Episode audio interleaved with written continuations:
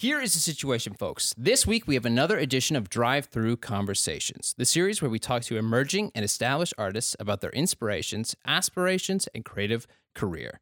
Our special guest today is the incredibly talented architectural photographer Jeremy Warshawski. He is an artist, visionary, homeowner, and loyal book reader. So buckle up for this conversation because this is the Parking Lot Podcast with your friends Kate Latimer, Maggie Prince, Elise Bailey, and myself, Elliot Schnetta. So park your butts and open your ears because this is going to be a wild ride.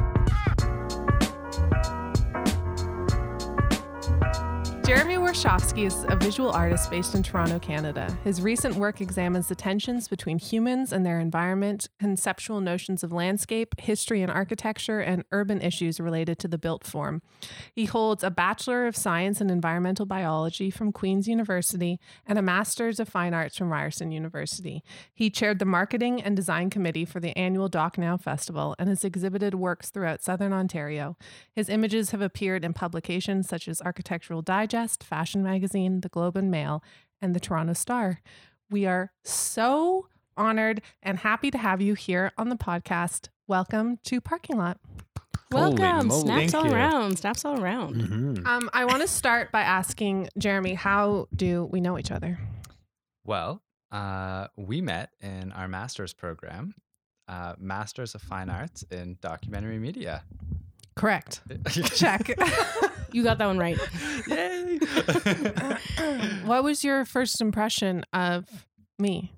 mm, oh my God, that's a great question. I honestly can't remember. Uh, I thought Didn't you were. make an impression. So forgettable. I thought I remember thinking you were cool, and I remember we became quick friends because we started hanging out with Sarah, uh, another one of our friends in the program, pretty soon, like early on in the program. Yeah. I think. Yeah. Well, my I instantly like loved you and Sarah and it was like you two were best friends. Mhm, mhm. And and I was like it is my goal in life to be Break brought into this friendship. yeah, to break them up. No, to be brought in to the friendship. And I think you guys like took me under your wing because you were so um you were both like so charismatic and like smart and together and I was just like I just I like I'd walk into class and I remember this I'd have like I'd like assess where you guys were and I'd be like I, I need to be near them. It was it was like it was wild. That kid that like pulls up a chair where there's clearly no space. yeah, I was like, what are we doing today, guys? Yeah, that's so flattering. Thank you. Yeah. I, I, I'm honored. That's really lovely. Good. Not freaked out. No, not at all. I mean, I've known you for like five or six years now. So yeah, that's I'm, true. yeah. Um, how do you know Elise and Elliot? Um, I met Elliot like two weeks ago outside of Oh, 401 right. Richmond. Yeah. I Really? forgot about that. Yeah. yeah. Very briefly. How did you know? Uh, Kate was with him. Oh. I was like, Jeremy? yeah.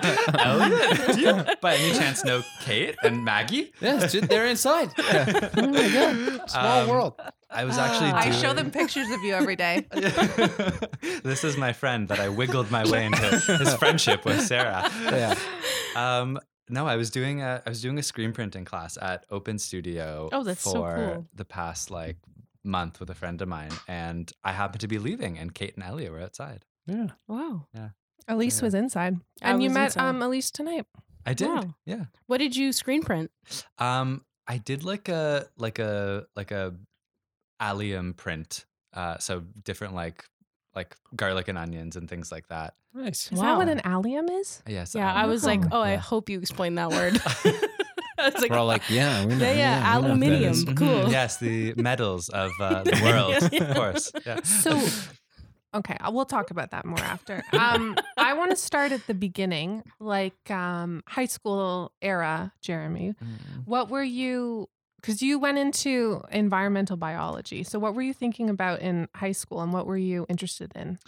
So, I mean, that's I think about this all the time, actually. So, great question, Kate. Thank you. Um, but in high school, I went to like a very limited high school in terms of like class availability. Like, you know, when I talk to people now, I, people are like, "Oh, we had shop," and like auto shop and like music and all these Mhm. things. And I was like, oh my God. Yeah. that- Blacksmithing. yeah. Yeah. Where like, did you go? Tap uh, dance. I went to uh, Chat. It's like a Hebrew day school Mhm. um, in like North York or whatever. So, Chill. you know, it was like they, uh, it was, you know, you did a lot of Hebrew classes. So, They didn't have shop there?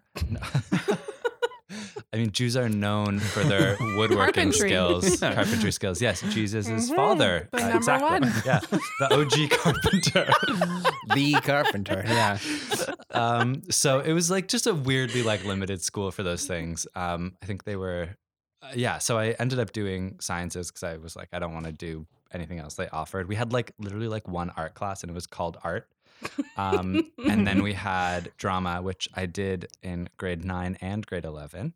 Mm. Um, and I just like, I think it was like, you know, any other sort of profession beyond like sciences just didn't like occur to me. hmm Um, and so I studied, I studied like environmental biology at university and like I loved it. Like I still love biology, but I think I was just like, I don't know, I don't really want to do this, you know? Like I, um, it's like, especially academia is like just so unpalatable to me. Um, and I didn't really know what I wanted to do in biology aside from that. yeah. Um, but it's interesting because I, I think it informs a lot of my work today. So I'm not I'm not upset with my decision.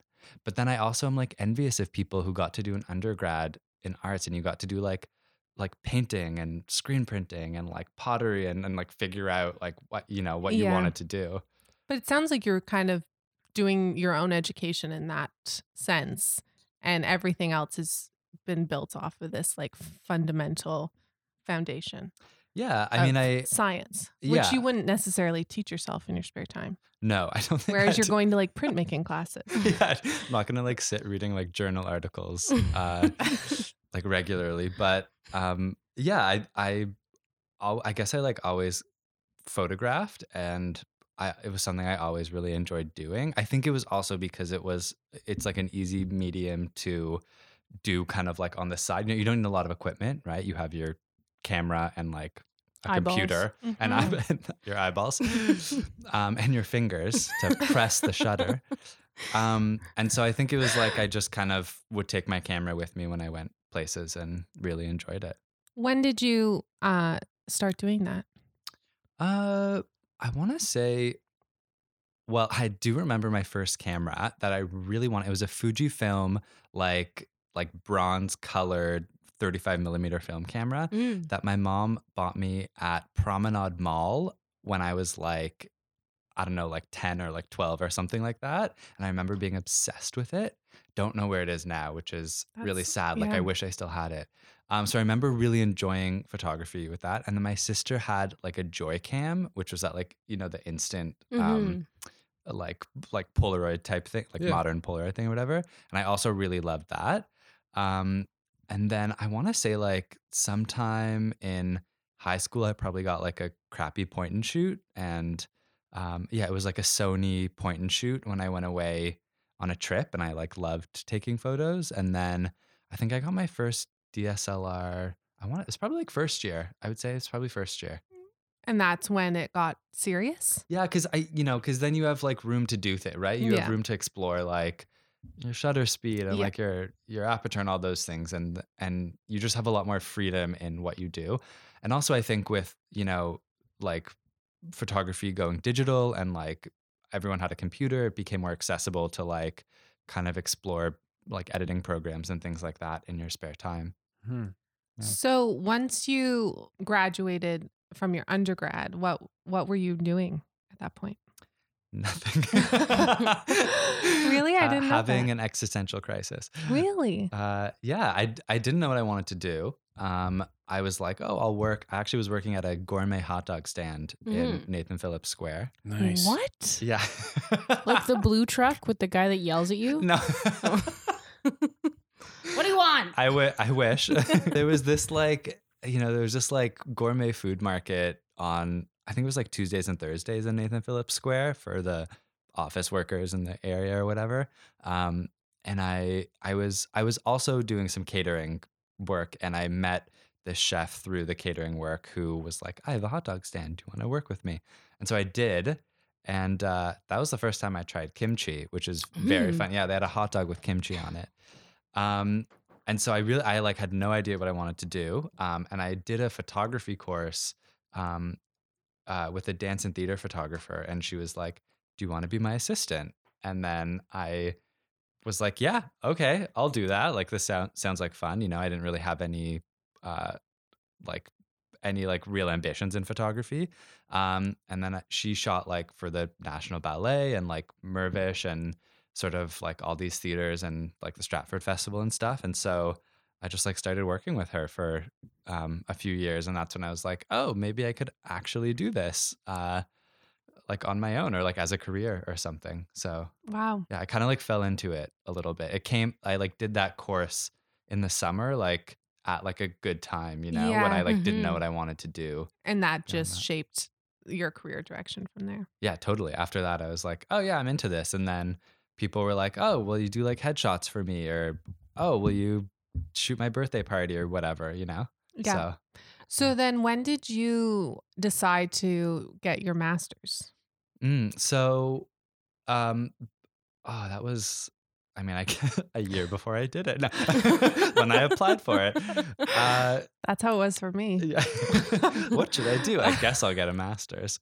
That's how probably everyone came to the program. Yeah. I think. What next? I don't Yeah. fucking know. Yeah, I guess I'll study and Yeah. stuff. Um, I think I was, you know, I wanted to do more creative work and I felt like I needed some theoretical program to like feel legitimate in some way.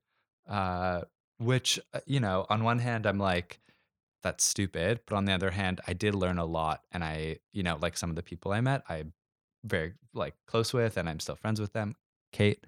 Um, and I- you know i do ultimately like i'm happy i did it but i wish i i wish i did it for different reasons even if i came out of it feeling good about Mhm. the experience of doing it you know So it was a program that was divided into film and photography. So you and I were in different. There were twenty of us. You were in in the photography side. So I feel like we had different experiences of the program. Like I went into it think with no experience, thinking this was going to start my career, which I guess in a way it did, but sort of like by happenstance.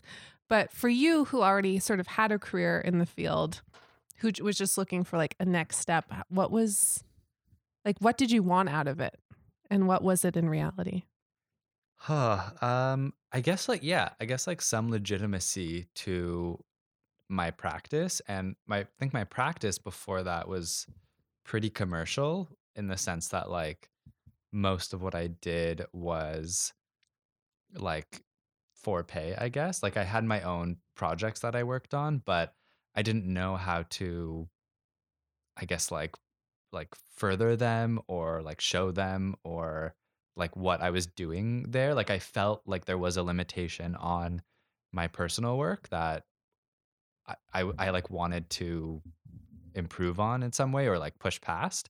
Um, and also I was just like, oh, how can I do photography without doing like studying it at all, you know?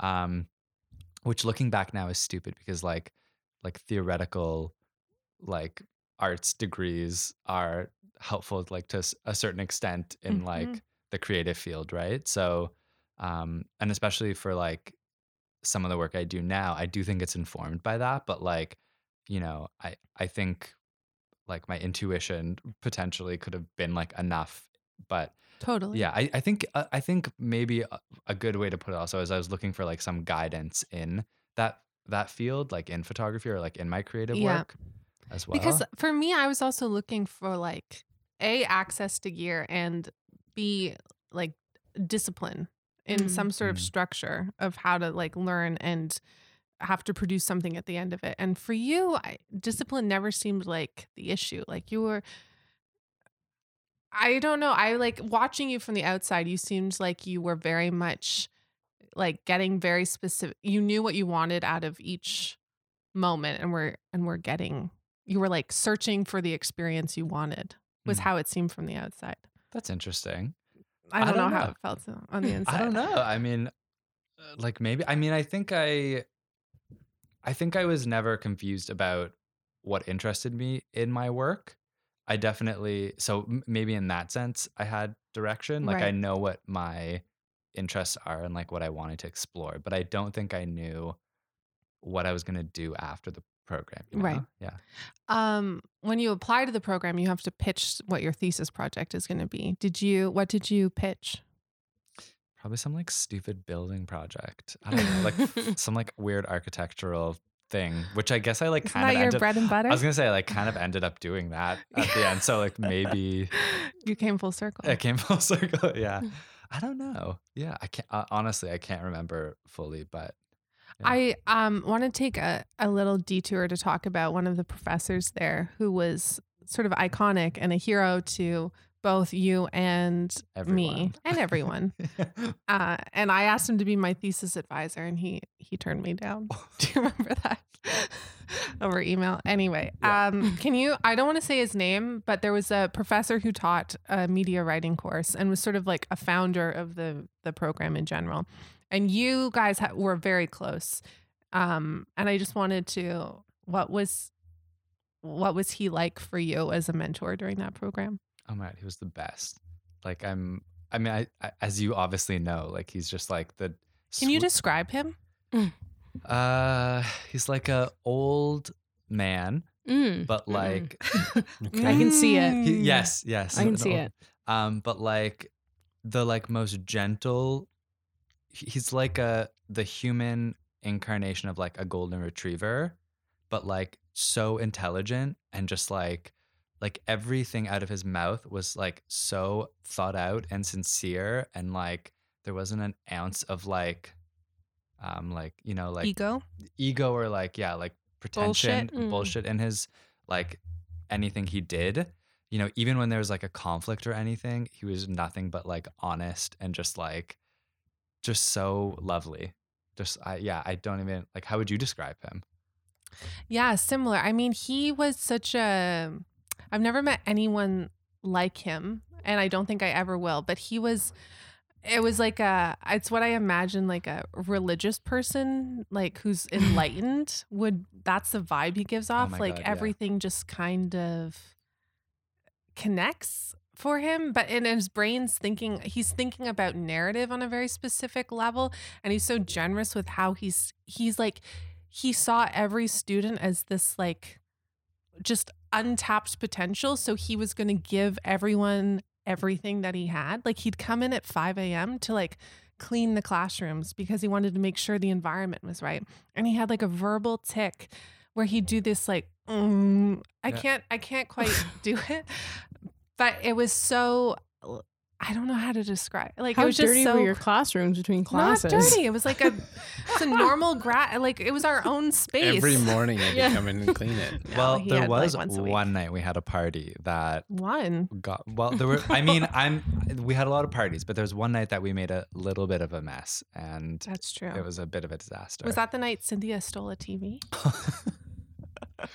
uh what no it bleep? Did it bleep? who Bleep? Bleep. i don't i don't recall her um yeah and he like and he i think he had that because he was so he was such like a nervous like public speaker yeah which is crazy because like we all were literally hanging off of every word that he said all the time and I, he never said anything that wasn't intelligent and like he could be like weirdly like dry and funny but Yeah. like without trying to be but like so clever yeah yeah yeah, but yeah, he's obviously was like so like he I learned so much from him, not only like about photography and just like art and like everything in general, but just like how to be like a nice human and to like you know and how to just like like be in the world as like a human. You know? How did he like shape your next steps once you graduated? Did you kind of take a lot of what you learned and apply it to what you wanted to do next? Did he have a lot of influence on that? That's a good question. Um,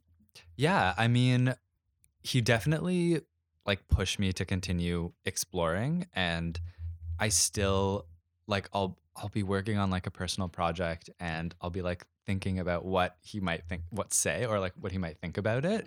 Um, I've shown him a few things since um, our program, but uh, you know he retired very sadly like I think last year or the year before. Did he finally retire? Yeah, I think he finally retired. Um, and I sadly haven't like messaged him over COVID. It was on my mind a few weeks ago. I assumed you were that still in touch with him, we we like weekly dinners. oh my god, I wish. Um, no, I always like wanted to be closer with him. It's funny. I think we had a really good relationship for you sure. did. He did a class where we like wrote. Uh, we made a book together, Oh and you best. you guys designed it. Um, what did you write for that book? Do you remember?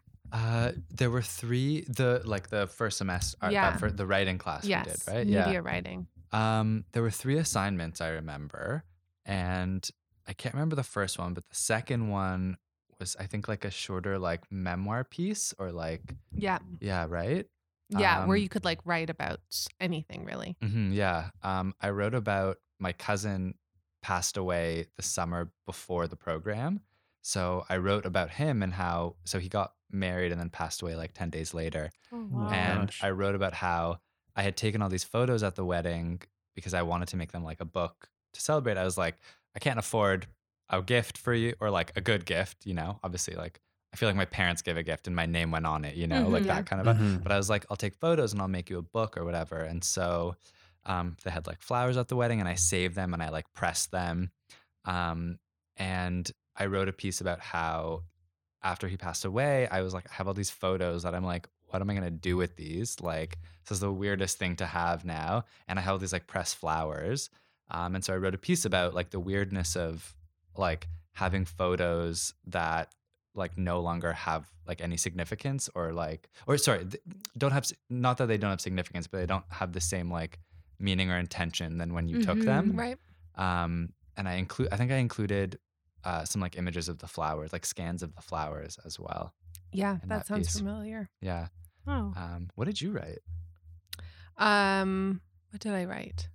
I wrote this like pilgrimage my parents took me on to go see a Le, Le Corbusier monastery in La Tourette. oh my god and I. I had like a a wild experience the first time I saw that. Yeah. Um so I just it was like like I just wrote about this like spiritual experience seeing this architecture for the first time. so i do i remember that um now that you say it i i remember it having an effect on me because the summer after um our first year or like our fir- the first year of our program um i was in france and um a friend of ours in um uh marseille took us to one of his buildings um Oh wow. I don't remember which one it is, but it was like the sort of taller apartment building um, that had like a, I mean, he had a lot of principles, but it had like a whole kind of like city in it. There was like the doctor's office and the shop or whatever. That's Um, so cool. And I remember like he designed like all the lights for it and like it was just the coolest thing ever. But and I remember being like, oh, this is the architect that like Kate wrote about.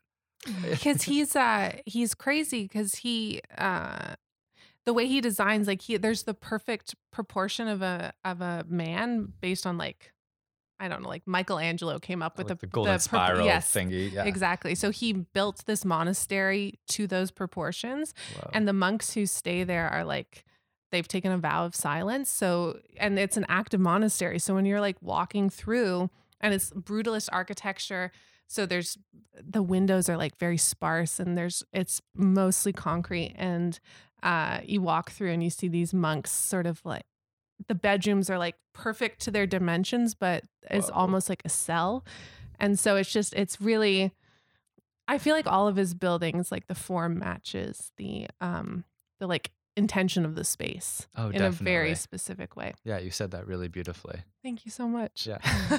um, I wanted to talk to you about your thesis project because it's one of my favorite things. Um, and Ever. ever. no qualifier.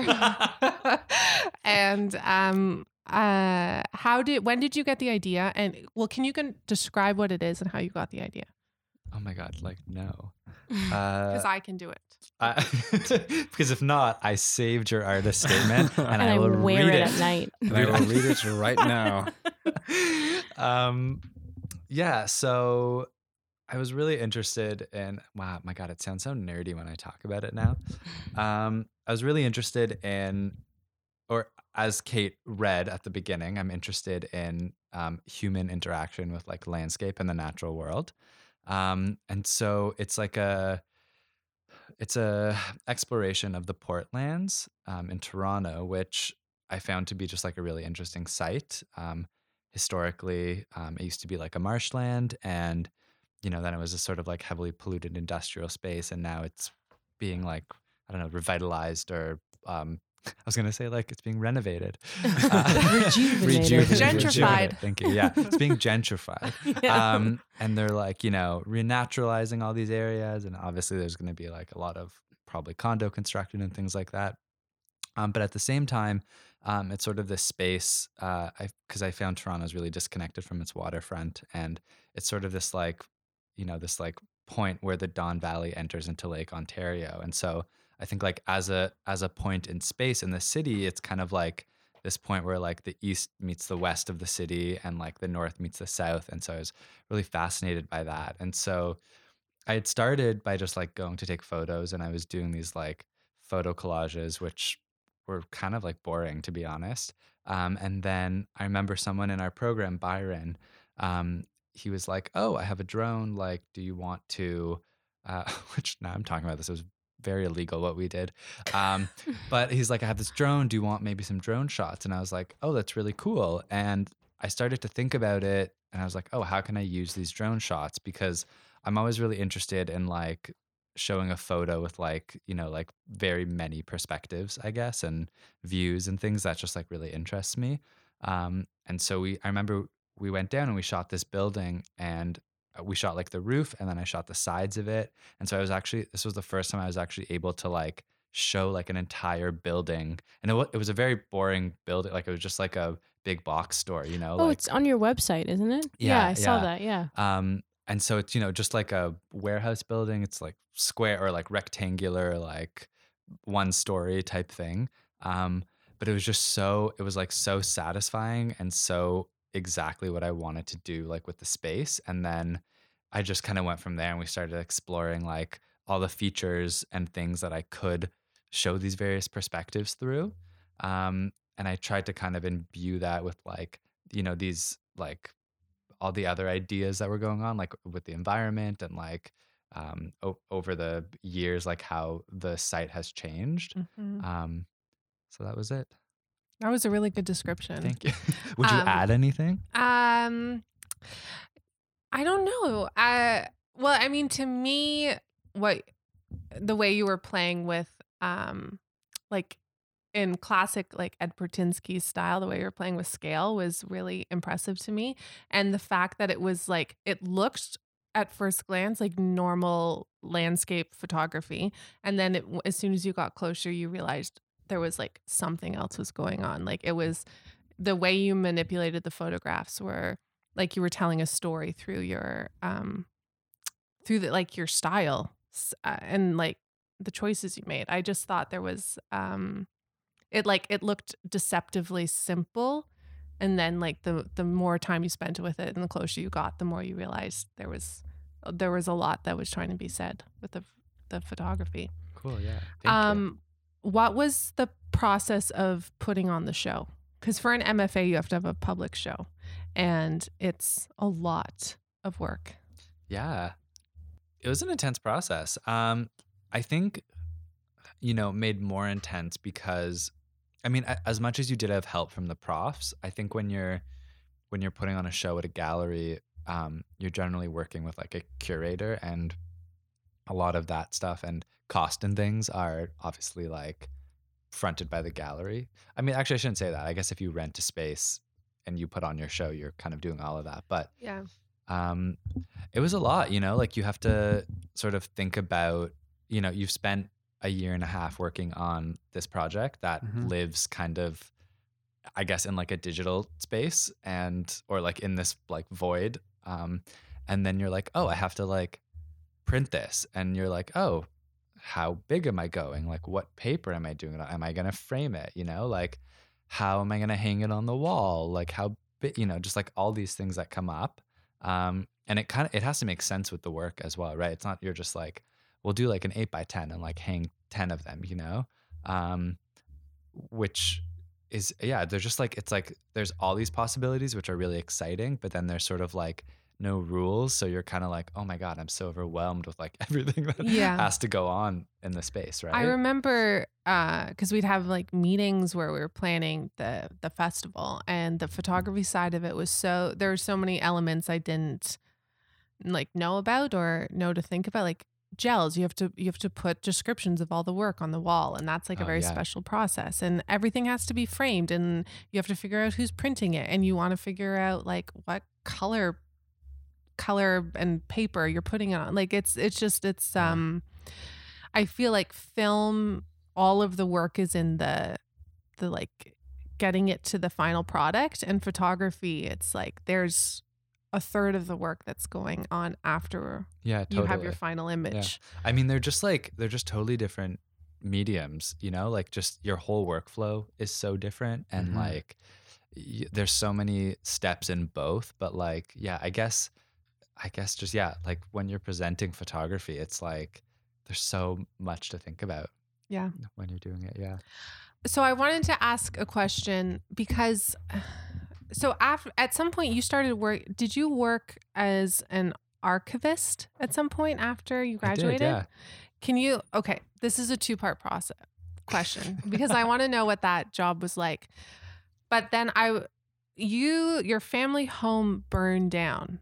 Yeah. Shortly before we started the program. Yeah, I think it was uh like the April before we started.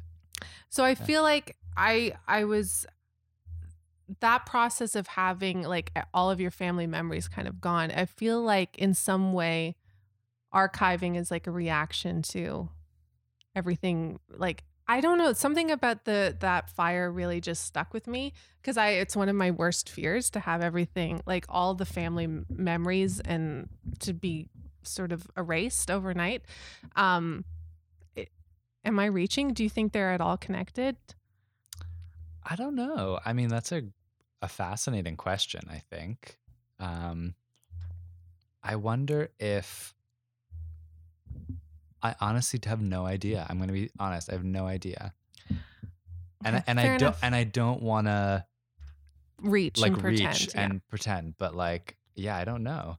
Um it it is very weird like losing all your stuff Mhm. because you know you always hear that like old adage where they're like it's just stuff and like everyone got out alive or whatever you know Yeah. which everyone did don't worry Yeah. like, but it's like you're still like oh wow like i grew up here and like you know all these things i've like existed around for so long that you for sure like have attachments to um are like gone or like destroyed or whatever um so I potentially there could be something in like the permanence of like an archive that was really interesting. But yeah. It's know. not like an active thing you're thinking about. yeah, I, I don't know if like I was scarred by the experience and then I was like, I need to work in an Mhm. archive to like make was up like a for trauma. Yeah. Mhm. I think you were. traumatized by it. I think you were. Uh, what was working in the archive like? it was crazy. This was I I still look back on this and like I so I remember Dylan um uh Dylan's my partner. Uh when I was working there, I would try and describe to him what it was like.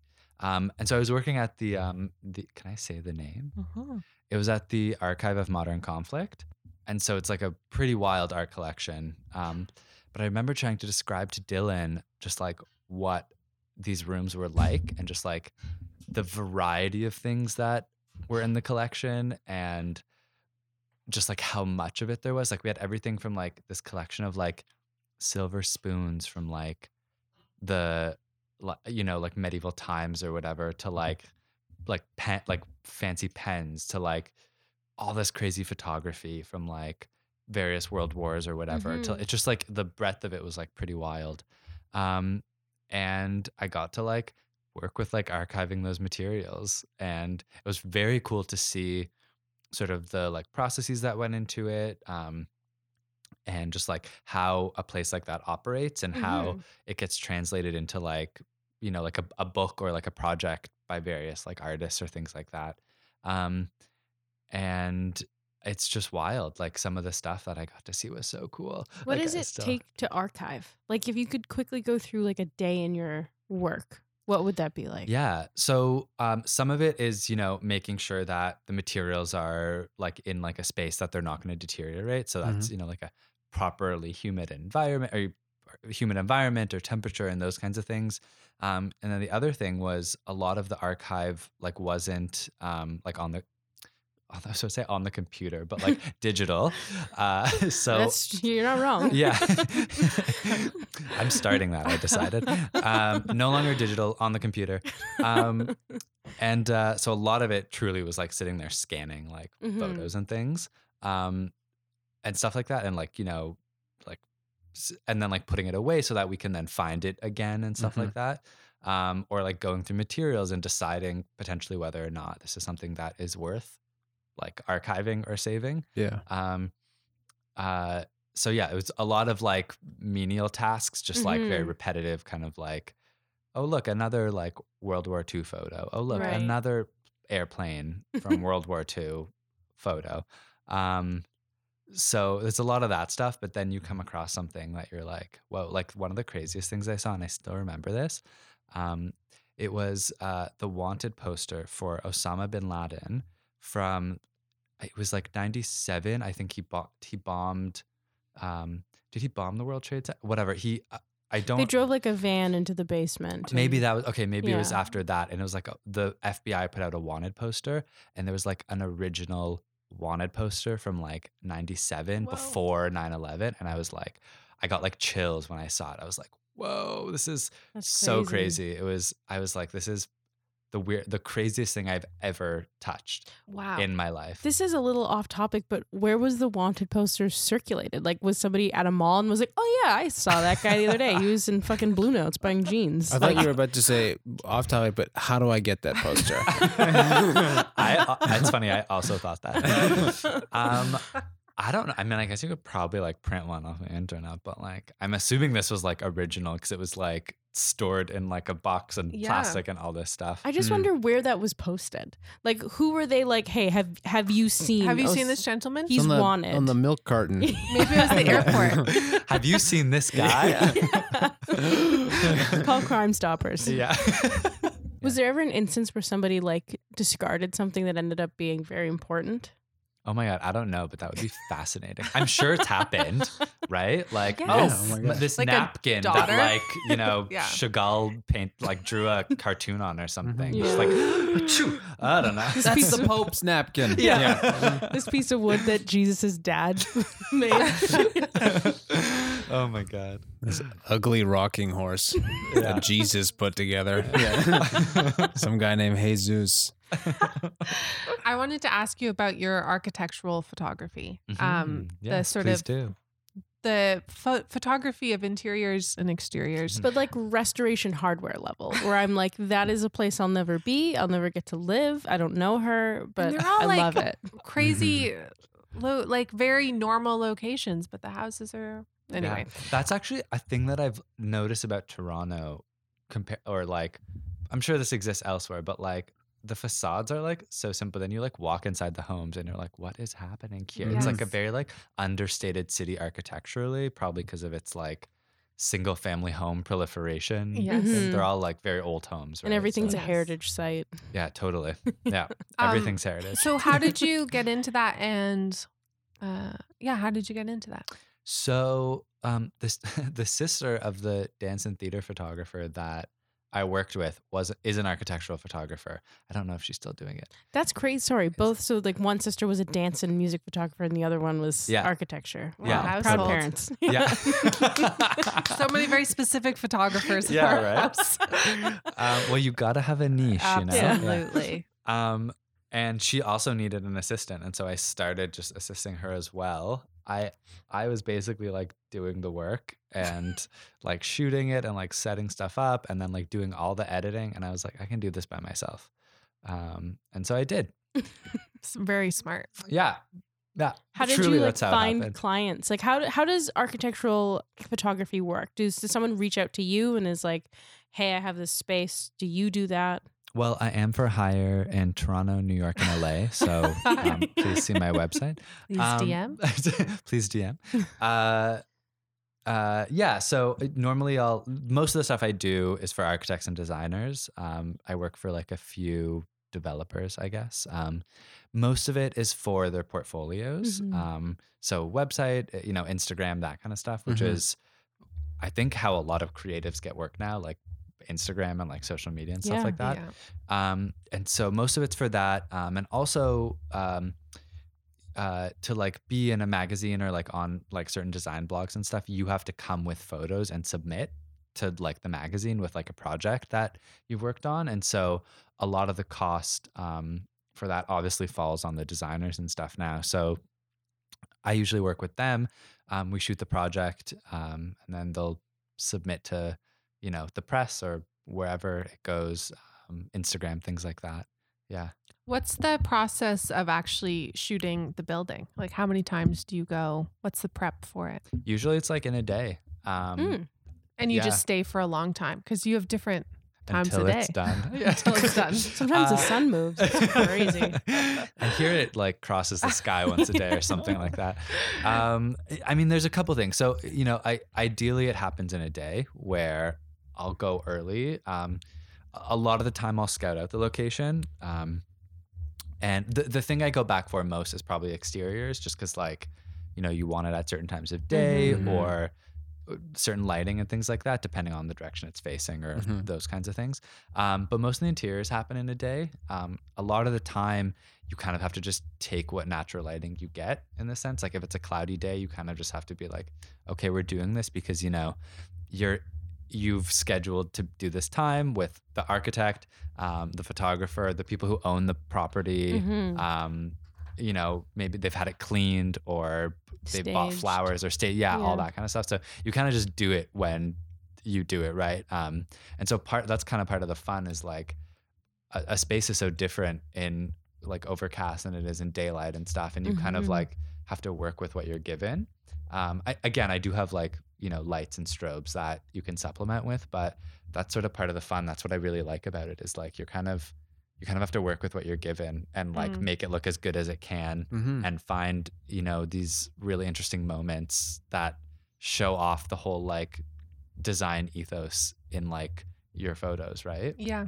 yeah so we'll normally you know i'll we'll get there and i'll like we'll do like a walk around kind of and i'll we'll plan the shoot like throughout the day to just see like oh the sun will be here kind of in the afternoon maybe we'll shoot that at that time in the day and we should start here for this reason or whatever um, and then we just go like room to room basically I mean, they're beautiful photographs that are like, I I don't know, more than the sum of their parts. There, it's really, you. It seems almost like, like classical the composition. It feels like Mm. old school paintings, except in modern photography. Is how it feels to me. When you mentioned too about how like Toronto's so discreet about those interiors, like as I was looking through your portfolio, I was like, "There's no way that's on Sorauren Avenue." it's like, what are you talking That's about? So true. I was like, "Oh, I guess it just must be like a common word in other places." And then I realized, "Oh no, these are these are in Toronto. That's insane." yeah, But it's just like, yeah, it feels so almost like unattainable where we are. yeah.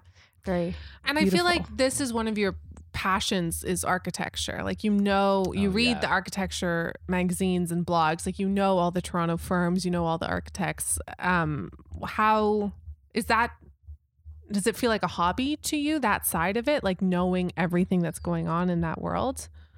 Um, I, like kind of a little bit. I, I'm I am very fascinated in design in general. Obviously, Mhm. as you said, um, I think you know part of just like knowing the people and like what's going on is partly because I have an interest in architecture and also I do know Mm. a lot of architects and things. So you just like hear from talking to like your friends and things like that. Um, I wouldn't say it's like a hobby, but I, you know, like I just want to know more details. I need it. Um, it fe- it's still it's just work that brings you joy. yeah, like I Still lo- like I love architecture, right? Mhm. Like as Yeah. as your dad could speak to, like it's just something he. re- It's like you know, it's like loving painting or photography or things. It's just another like medium to really enjoy. Yeah, Yeah, like there's nothing like uh, like when you walk into a space. I don't know when you walk into like a really amazing like dis- building or space, or you see Mhm. something and you're just like, wow, like this is just such an an out of body experience. Mm. Yeah. Like that's good. That's good architecture, right? Like you're you walk into somewhere and you're like, oh, whoa, this is wild. Do you have? We asked this of an architect we had on the podcast. Do you have a favorite Toronto uh, building or space to walk into? Mm. Or out of. uh, well, wouldn't that be my least favorite space? Yeah, then? to- to get to the street. Uh, oh, Tell that's us both your least favorite and your favorite. That feeling you get when you leave a Burger King. a- there so full. Yeah. So sad. Oh man, I did have A and W a few days ago. That because I have the veggie burgers. And I was like so nauseous afterwards. So that was a really good space It to didn't leave. sit There well. you go. No, and every other time I've had it, I've been like, love this, best thing I've eaten all Mm. day. How does uh, biology and your degree influence how you view architecture and your photography, Um, if at all? I think I think it influences my worldview in general. I love calling myself this because like I don't know, like in Darwin's time they did, but like I very much consider myself a naturalist. Mm. Um Mitochondria. Mhm, the Galapagos Isles. uh, yeah, only those two things are natural. Um, the powerhouse of the cell. powerhouse of the cell. um, yeah, I would say like I consider myself a naturalist. I'm just like really fascinated by like the natural world and like the sciences in general and like Mhm. how our world functions or like how it exists and functions and things like that by God. Um, and so I think I think I that in. I don't know. I I couldn't. I probably couldn't articulate to you how that Mhm. would like affect my overall practice, but I would very much. I think that's a core sort of like part of my personality. I would say. Um, in terms of my personal work, as Kate read at the beginning of this podcast, I'm very interested in ha- in the human like. I hate using this term natural because I think everything we do is natural, but the human natural environment um, and like wh- where those two kind of like Mm. mesh or come up against each other Mhm. is like a really key thing in a lot of my personal work. Um, even yeah, not even the stuff I'm kind of working on now, it comes up in that. What are you working on now? Oh wow, great question. Thank Kate. you. Thanks for feeding me that segue. um, oh man, a couple things. Um, I'm working on this one project. I I really love trees, um, and I'm Because you're a naturalist. because I'm a naturalist. um, Maple, am I right? I'd consider myself an oak more so. oh yeah, wait, great question. If you were a tree, what tree would you be? Oh. I don't think I know enough about trees. Birch tree. Why? What's a birch tree? Because like What does it look like? that's look the first like? one that popped to my head. Um, I don't know. Uh, I went to this uh, overnight sleepover, overnight sleepover camp. Um, Classic. And it was uh, everyone was kind of divided, separated into like groups of different like uh, it was I don't know, it was like red, yellow, green, and blue. And we had like a tree attached to our names. And I Was was it Boy part of Scouts? Oh, you and Maggie talk about this all the time. she went to the same camp, And you I guys was are like, the you're the Oka Okahagan or whatever. Couchiching, Yeah, a word that makes no sense. and I was in the birch group. ah, Mm. is Couchiching a type of tree?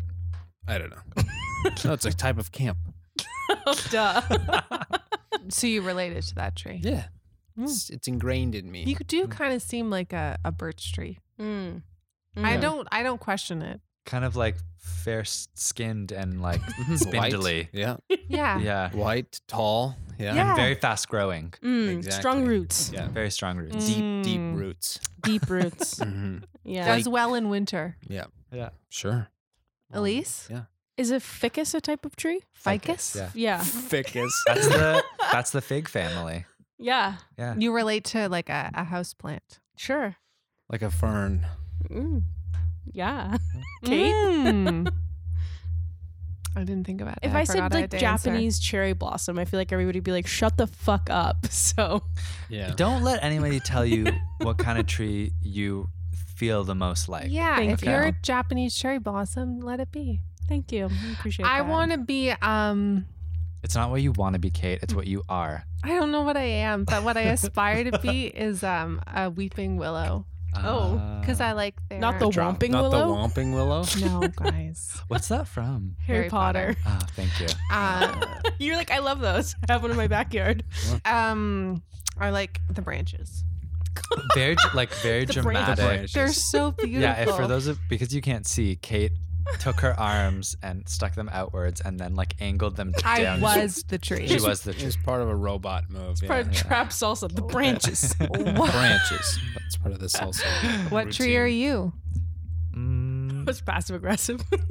I think I would be a silver maple Oh. Sounds pretty. because um they're very like in the sun they have like a very like I mean silver maple they're very like silvery and kind of like Maple. floaty ma- mapley um but also because um I feel like maples are kind of like generic but like silver maples are a bit like more unique generic Mhm. I'm generic but like a little bit unique Yeah, I'm like yeah, yeah. special to like my mom you Right. know?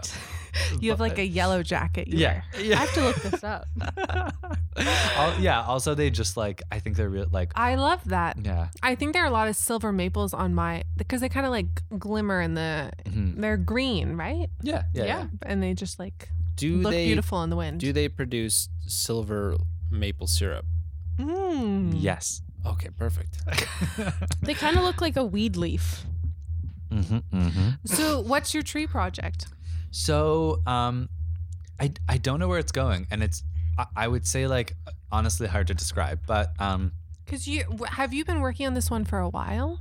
Uh, it's been I, I started it like a little bit before COVID. COVID's been weird. I felt so unmotivated to like Mhm. do anything, as I Mhm. think everybody feels very similarly. So it's been I haven't done too much, Yeah. or I've it's been intermittent. I would say. We don't know what you're talking about. We started a podcast. Right. We're really moving. you are just zipping through life. Um, that sounded really shady, but it I didn't mean it to be. I swear. Um, so Megan, I- cover your If you call this a podcast, yeah. Just flying through life. who listens to this truly though?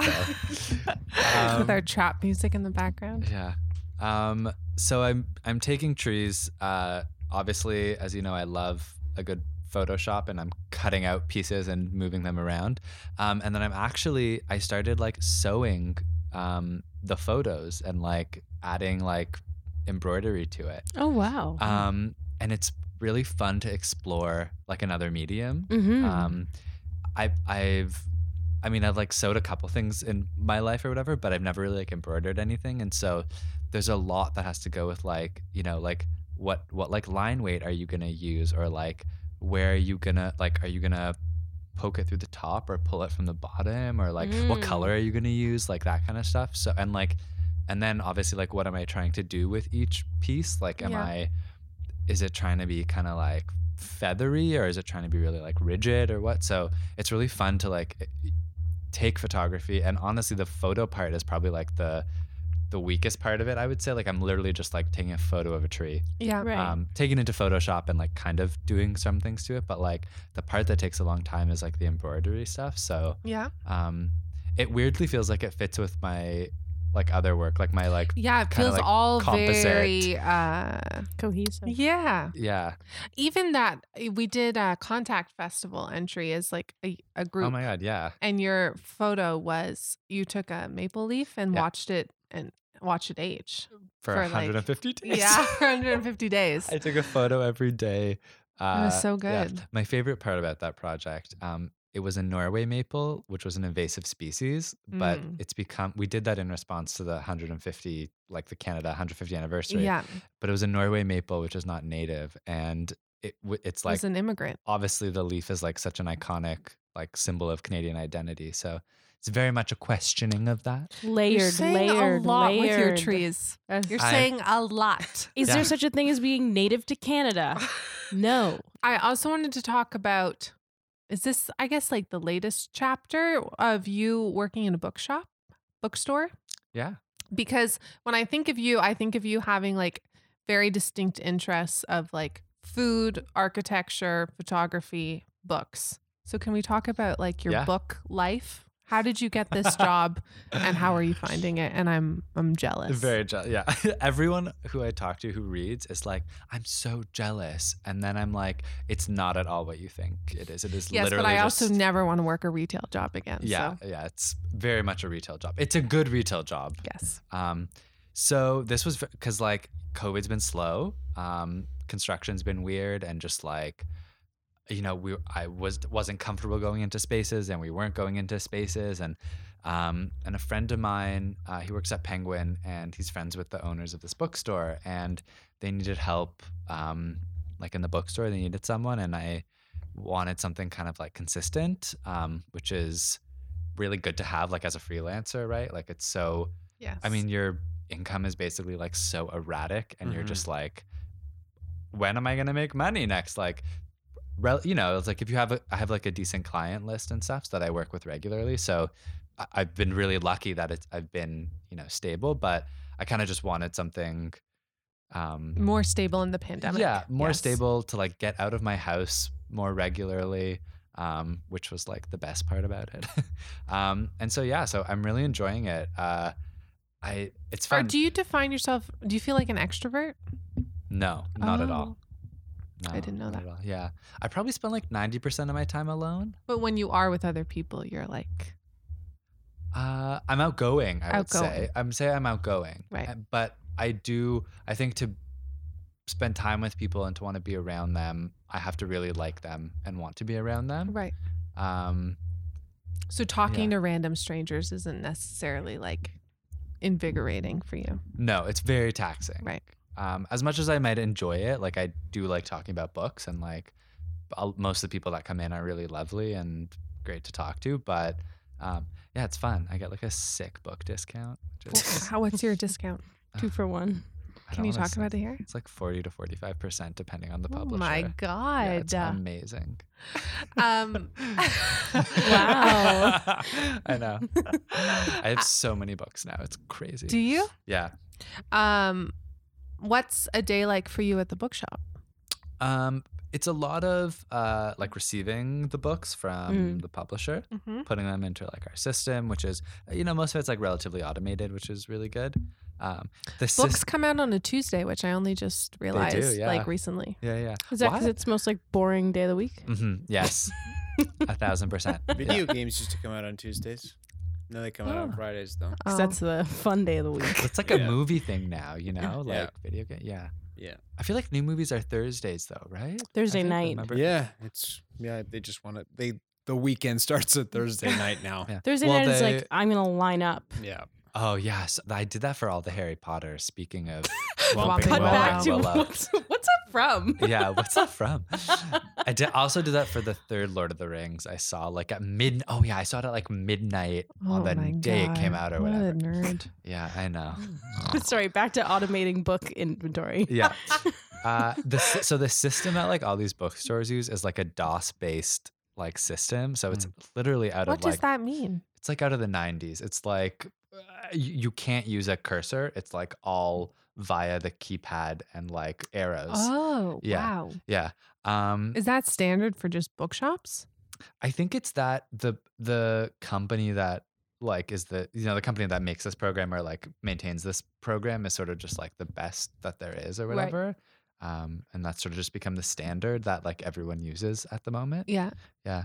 So it's a you know you bring the books in and then you like shove all the books and then um, you talk to people about books and sell them books.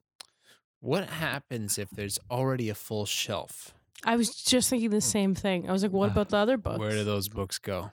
You move them to the next shelf. Oh, what if But- the, every time I'm in a bookstore, oh, it It's looks like fucking every every jam-packed. shelf is full? Yeah, literally half my job is like taking books from Overstock and putting them in onto the shelf so that it looks full. We want we want you to walk in and be like, So many this is an assault, assaulting wall of books. Mm-hmm. yeah, that's how I feel. I wish sometimes that bookstores had like seven books and it was like just just pick one. I'd be like, okay, I'd Which read has much the more. prettiest cover? Which Yeah. one says like something sad and tragic on it? Okay, I'll take it. Mhm. We have a lot of those. What what have you been reading? Do you have to read differently now that you work in a bookstore? No, but I I am expected to know about books. Recent releases. yeah, recent releases, um, classics, and be able to sort of suggest based on what people like. And a lot of that just comes, I think, from like talking to people and being like, Mhm. "What have you liked to read?" And if you like this, you might like this. Can we do a little role play? Oh my god, yeah. Can we do it. pretend that I'm a customer who wants a book? Yeah, but if this doesn't go well, we're cutting it out. Okay, great. um, so I come in and I don't I, I don't know what I want, but I'm in the mood for something good. okay.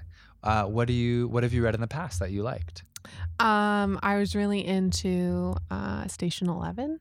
Okay. Um, loved Severance by Ling Ma. Mm, yeah. Um, I've been reading Convenience Store Woman. Oh, what do you think about it? Oh, fucking I loved it. I think she came out with another book, right? She did. Yeah. Earthlings. I haven't read it yet. Yeah, yet. I haven't read it either. Um, There's a big line forming, forming behind you, Kate. Yeah, I yeah just excuse me, read, ma'am. uh, Can you make a decision? I want to buy this dictionary. But I'm also on the other side of things. I've been reading like Train Dreams by Denis Johnson. okay, I don't know him. Oh, really, really good. What's Okay. it about? It's about one man's life. He works on the railroad, and it's like it's almost a novella, and but you get like an entire life in 120 pages. Thrilling. Sounds It's so good. fun. You're not a reader, Elliot. No, I'm not. No, yeah, I, I get could tell. bored of reading the Elliot menu. read a lot of instructions this weekend. Fuck. Oh my god. IKEA. So what would you recommend to Yeah. me? Don't So- don't get distracted by my friends who I didn't Based on bring to this your- bookstore. Based on your uh, suggestions of, or your recent reads of like Severance and Station Eleven, I would suggest um, uh, Moon of the Crusted Snow by Waubgeshig Rice, and I would po- possibly suggest uh, The Vegetarian. oh, I've um, read The Vegetarian. did Loved The Vegetarian. Yeah, see, Vegetarian. Was that a good? that was a great Yeah. suggestion. What's Those the would be my vegetarian You know who should read the vegetarian? A and W apparently. You know what? Recently, okay, this is so random, but I saw someone delivering Swiss Chalet yesterday, and I was like, I have not had Swiss Chalet in like maybe ten years, and I'm craving it now. what? Yeah. Are like are you gonna get chicken? Are you gonna break your No, I, like I'm not gonna get it. Oh, but, but it's you like just I just it. like I like miss it. You know, Mm. I've never Yeah. liked Swiss chalet that much, so I can't really valid. It's like, but yeah, greasy, Yeah. like whatever. I just don't like the sauce. I think it's great. I love Swiss Chalet. Fuck all you people. Yeah.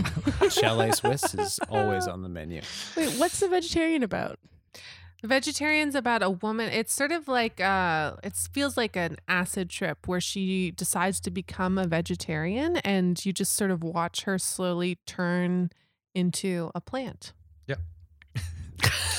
None of these books are really. It's It's great. like, no, uh, it's really good. It's, it's like so good. super weird.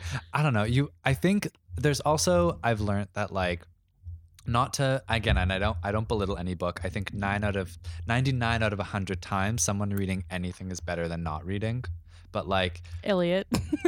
Elliot glaring at you over here. Um but you really find like I think for some there's a very much like a like a literary fiction world Yes. that like I feel like It's very niche. it's very niche for a lot of books where like you'll describe that to people and they'll be like, "What the fuck?" Like, yeah, it's it's not um it's not a world where you're like where it's not like a plot driven world. It's like it's other stuff that's going on that's interesting. Yeah. Mm.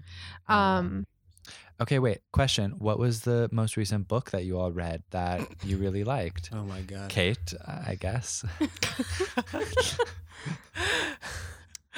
um have you read Mouth to Mouth by Antoine Wilson? No.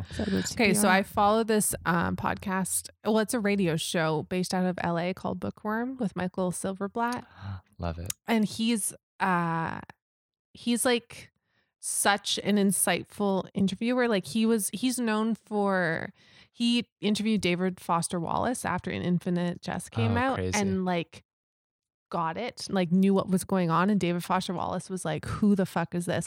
And this is just a consistent thing where writers come on and he reads these books and like understands their truest intention. He's like the he's like an an, I'm so an not unheard analytical. of reader. Yeah, I'm like Neither so not analytical enough or something like that. No, but like I'm that sounds s- fascinating. it's it's a nice like podcast to listen to. So anyway, he I read everything um, that he recommends. Oh God, and please send that to he- me. It's like a short little book. uh, It's like a psychological thriller, but not really. And it's about a guy who saves someone's life who's drowning in the ocean, Yeah. and then gets like very attached to this person after they survive. And it's this like it follows them, and it's uh, it's beautiful.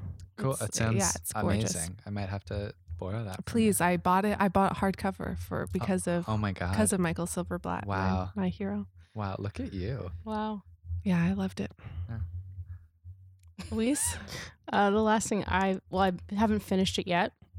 It's called 9/11 in Oral History, and uh, it's. Why the laugh? It's because the whole story of reading this book is you watched the 9/11 TV movie documentary, right? Mhm. I just get a text from Elise saying, "You have a Kindle, right?" and I said, "Yeah, I think so. Why?" She's like, "They well, they don't print this 9/11 book anymore, and I need to download it on Kindle." and I did. so you had to hunt for the book. Yeah, I got it on Elliot's Kindle, and it's pretty much just like a series of like short essays. Like this one uh, editor writer went out and he like interviewed all these people who had these very specific stories from that day, and then he kind of like edited them into this one big essay, just like people's recollections of that day. But it's really, Ah. really, it's like I think it's so fascinating to have these like firsthand accounts of people that like were not first responders or were not news people, like.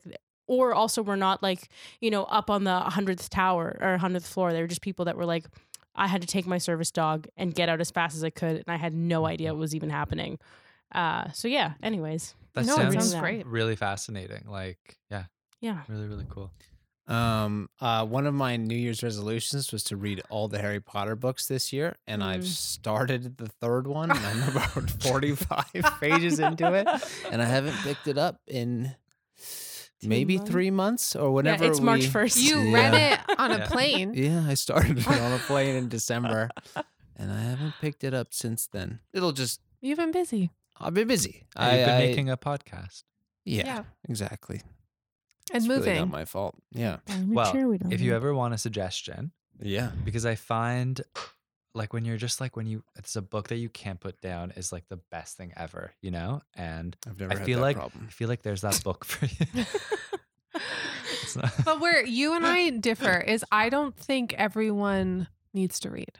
Like I don't think I don't everyone think everyone needs to read, but I likes think everyone has the potential to read. everybody, I I agree. I think everybody Yeah. does have the potential to read. but in the way that like I don't think I'm gonna pick up Elliot's hobbies. What are your hobbies, Elliot? um, what are my hobbies? I watch a lot of movies. I play video I games. like watching movies. I build a lot of Lego. Oh, Um, what else do I do? annoying. You're annoying. Yeah, I'm annoying full time. Um, You're a graphic designer. I guess that's not a hobby. no, yeah, um, yeah, little, little. I you do, you like architecture and interior design. He studied architecture. Oh. yeah, um, but I do not do any of it for a living. I just like to comment on other people's choices. Um, That's a hobby. Yeah. Yeah. Um, I don't know. It's like I reading is one of those things where I'd always like to have done. I just I start Past tense. I start to yeah, I've given up on it. There's no more. Um, I'll start reading and then my mind will just trail off and I'll have to read the same sentence over and over and over again.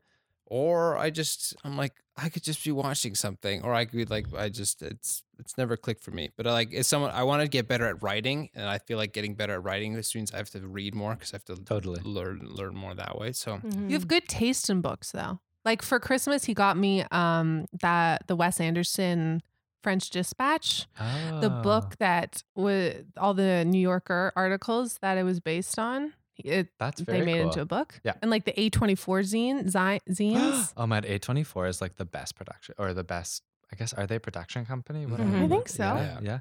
Oh my god, the movies they put out are phenomenal. So you have good taste in books. Mm.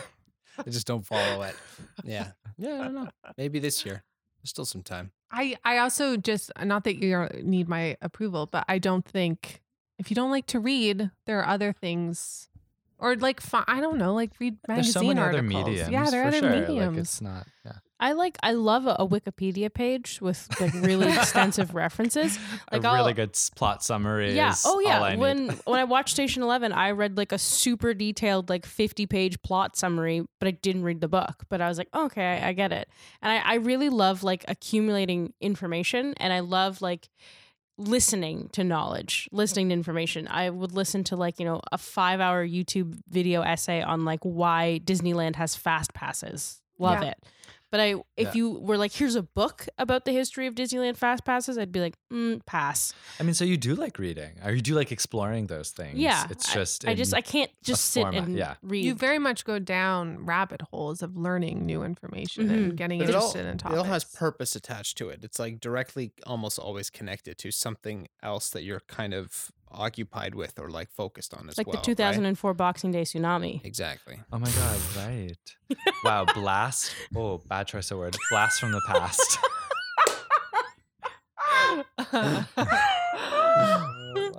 really good stuff. Um, the, but like that's really that's really interesting. It really was a blast. the That's- Indian Ocean went off. um, that's really interesting because I, I have a friend who's sort of like you, where like she'll research the most like the most random thing will pop up on Instagram, and she'll be like, "What is this world to like explore?" You know. Um, and it sort of like comes. I mean, she also likes to read, but it also it That's co- where you but it's differ. but it's sort of like she's so fascinated by like like understanding or reading about these like random random things that come up um but it's like like you should just like wouldn't go seek out a book for a lot of them or Mhm. whatever and it's very like she's it's you know she's in the moment of like wanting to learn about it kind of which sounds very much like what It is Yeah. so sporadic and it is so Yeah. random where like one time me, Elise, and my brother were all sitting in my my parents' basement. We're just like what my dad brother just put like on some random Netflix documentary on in the background. It's like this race F F one racing car documentary. And we're like talking, talking, not paying attention. All of a mm-hmm. sudden Oliver stops the conversation with my brother and he's like, Oh, watch this part. And we all turn and look, and this one car just smashes into this wall and this guy dies. And Elise was like, Who was that? What happened? What's his name? And then the next year is she's just become obsessed with this one person who died in this one crash, Ayrton Senna. Senna, and like now has Senna read number one. read you've read everything, everything there is to know about this man. It is absorbed into your brain. i love that for you like i love that is such a beautiful story where you're just like what is this i'm fascinated by it and it's now a facet of my personality for a Mhm. year Well, I just think That's true. to me, like It got to a point where we were at a game night with a bunch of people who have no fucking idea who Ayrton Senna is, and we're playing some he game. we died had to- in he died March 11th, 1994. It's so coming coming Oh up. God. Yeah. Mark your calendar. We had to play some have a- game. We had to like let's pass a around a hat. and memorial. You like had to read a word. sorry, May 1st. My bad. You had to like pick a, a piece of paper out of a hat and read something and like act it out without saying anything. And she wrote down Ayrton Senna on this fucking paper. And everyone's like, "What does this mean?" It was like, like, "You don't know?" You don't know who that is? how do you not know he died may 1st Guys, come on. I get think it it's together just that like so uncultured tragedy to me is like it's something that happens at a moment's notice and it's usually like a great tragedy like that is something that you could never prepare for and is Mhm. but simultaneously inevitable and i think sometimes like just reading about like what happened up to that moment and then the fallout afterwards and like of course the what if if that hadn't happened or what if you had you know what if he just turned five seconds earlier that Mhm. wouldn't have happened that would have been an Mhm. unremarkable day in the rest of his life so I just some, something like that always just really I'm like wow. And then you learn about this person and you're like, "Oh, he was actually like an incredible person." Like you're like, "What a not what a waste. That sounds bad, but just like this person's life and the trajectory of their life and the impact they had on other people would have been so different had this one mm-hmm. moment in this one day in this one year in this one month not happened." Mm-hmm. You must love like just like generally history, like because Yeah. that's I mean that's history, right? That's it's exactly like this history. like this like random coincidence and chance that like just like altered the course of like so many people's lives. and- Absolutely. There's a. Reddit page I follow that's like people who've changed the world and you don't even know about it. that like Cool. people who invented one thing that just changed the course of history or people who made like a horrible decision that had this huge effect like Chernobyl like you know just a series of just Yeah. kind of oversights that ended up being this huge problem that it's like, well, we do that all the time. You don't even mm. think about that. Yeah. But one wrong step and you've made a historic event. I love that. Um, okay, my last question for you is um, what would you like to be doing five years from now?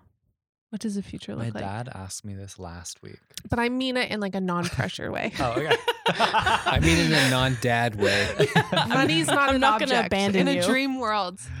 Oh my goodness. Um honestly, um I I want to like continue pho- like doing my photography work. Like I really really love that.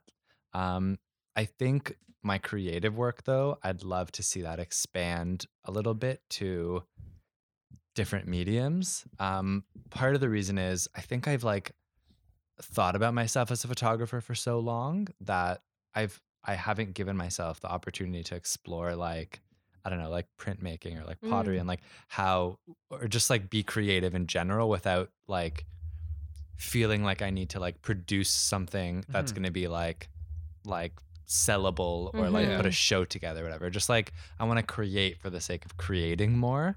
Um and I really want to collaborate with people more because I like was talking to Cynthia who's like we're we're going to work on a project together but like just like it's really interesting working with someone and like seeing how they like you know like process ideas and Yeah. like think about the same thing that you do just really different it's really eye opening and just fun also you know Um, okay. Do you have any other questions? No. No. What's your greatest regret? oh so many So many. Was Where it to carpet begin? in the bathroom of your house? The carpet in the uh, my greatest regret that I didn't um I don't know, like study, do like a bachelor's in arts or something. I don't know. It's not really a regret. That's a bad regret because I don't regret that. But you regret. like in a sliding doors situation, you could see your life being. Yeah, very different. But I also couldn't like see myself at art school, you know, like I don't smoke you kind cigarettes. of went to art li- school. but like I was there. but but I mean like you know like a arts pro, like a undergrad or Right, whatever. right, right. feel Where everyone was like searching for who they were. yeah it's like Mhm. there were a lot of like berets and like stuff like that you know You be- want that, but you don't want that. To be fair, a lot of people in our high school went to art school afterward, and they fucking hated it. So Yeah. it seems like you dodged a bullet. I went you. into film production. That's like a form of art school. Yeah. Not a lot of people smoked. but you can't smoke in the studio so like Not what are you gonna leave your desk crazy okay Um, Wait, don't we have to ask him where we can find him? where can we find you, Jeremy? For Uh, people who want to know more about you, how they can see work with work. you and see your work, where can they find you? well as i said i'm for hire in toronto new york and la and like paris or something like that Mm. um, go to my website, uh, Jeremy, and oh my god, what is my website? uh, okay, well, my handle on Instagram, Jeremy AW. Jeremy is spelled with an I E. Jeremy A and W. Jeremy A and W. Vir- veggie burger. Veggie- Justice for the Uh, veggie burger. Beyond Meat Veggie Burger. And it's jeremyaw.com. Jeremy. A W. JeremyAW.com. And my handle on Instagram is Jeremy AW. Wow. Amazing. Nice. Well, thank, you for you. coming. Thanks for stopping by.